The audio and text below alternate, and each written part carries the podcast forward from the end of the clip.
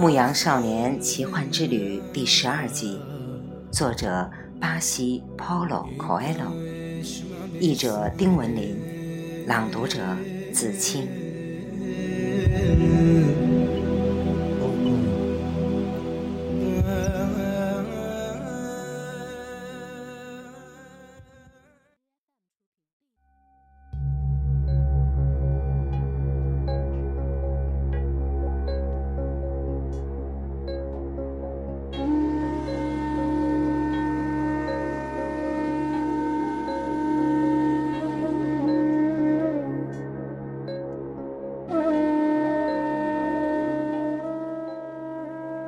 圣地亚哥仍一厢情愿地认为，他们只是偶然失散了。他决定留在原地，等着少年回来。过了一会儿，有个人爬上一座高塔，开始诵经。所有人都双膝跪地，以头触地，一跟着诵经。随后，人们像勤劳的蚂蚁般拆掉摊位，四散而去。太阳快要落山了，男孩望着太阳，望了许久，直到他隐藏到广场周围那些白色房顶的后面。男孩想起早晨太阳升起的时候，他还在另一块大陆，还是个牧羊人，拥有着六十只羊，而且要依约去见一个女孩。早晨。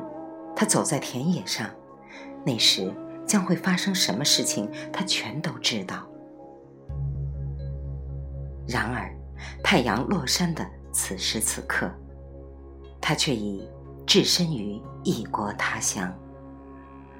身为异乡客，来到一个陌生的国度，在这里，他甚至听不懂人家说话。他已不再是牧羊人。已经一无所有，甚至连回城的钱都没有，何谈实现心愿？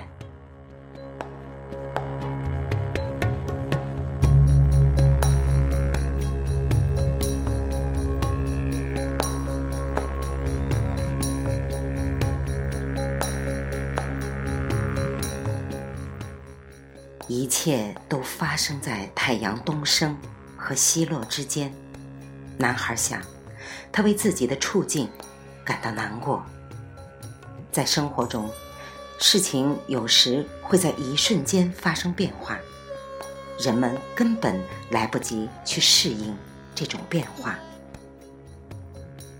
他一向羞于流泪，甚至从未在他的羊群面前哭过。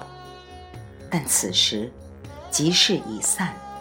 广场上空空荡荡，他独自一人，身在异地，远离他乡。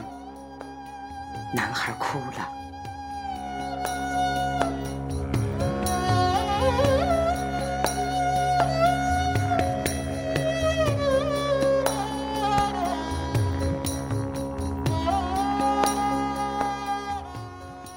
上帝如此不公平。竟以这种方式回报相信梦想的人。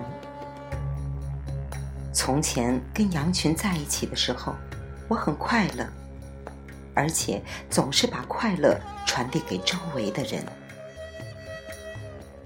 大家看到我出现，都会热情的款待。但是现在，我既伤心又郁闷，我该怎么办呢？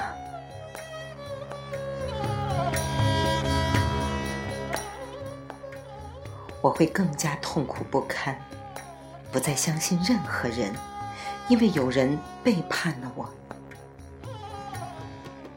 我会仇视那些找到秘密宝藏的人，因为我未能找到自己的宝藏。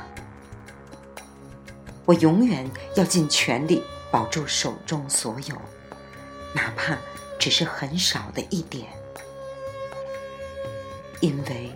我太渺小了无法将整个世界揽在怀里。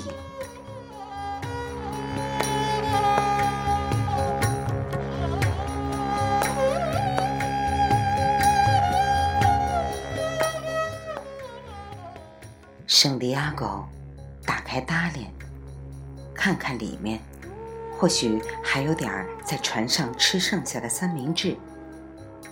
然而，他只找到了那本厚书、那件外套和老人送给他的两块宝石。一看到宝石，他顿时觉得轻松了许多。他用六只羊换来了这两块宝石，它们是从一面纯金胸牌上取下来的。他可以卖掉宝石，买一张回程的船票。这回我可得机灵点儿。男孩一边想，一边将宝石从搭链里拿出来，藏进衣服口袋里。这里是港口，这是那少年对他说的唯一一句真话。凡是港口，都免不了盗贼充斥。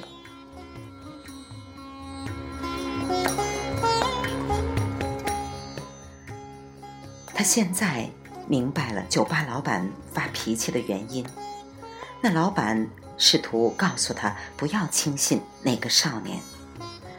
我和别人没什么两样，总是以理想的眼光看待世界，以为事情会照理想的方式发展，而不会用现实的眼光看待世界，看不到事情真相。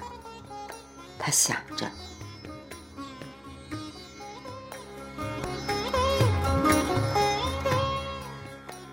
圣地亚哥再一次查看。那两块宝石，小心翼翼地依次抚摸它们，感觉到了宝石的温度和光滑，这是他的一笔财富。单是摸摸它们，心里就踏实了许多。宝石让他想起了那位老者。当你想要得到某种东西时，整个宇宙会合力助你。实现愿望。老人曾经这样对他说：“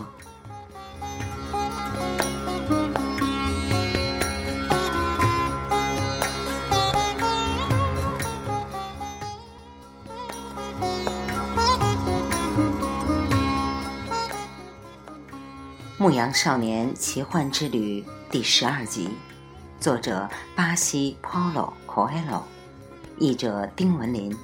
来自电台轻音耳语，子清分享，欢迎订阅收听。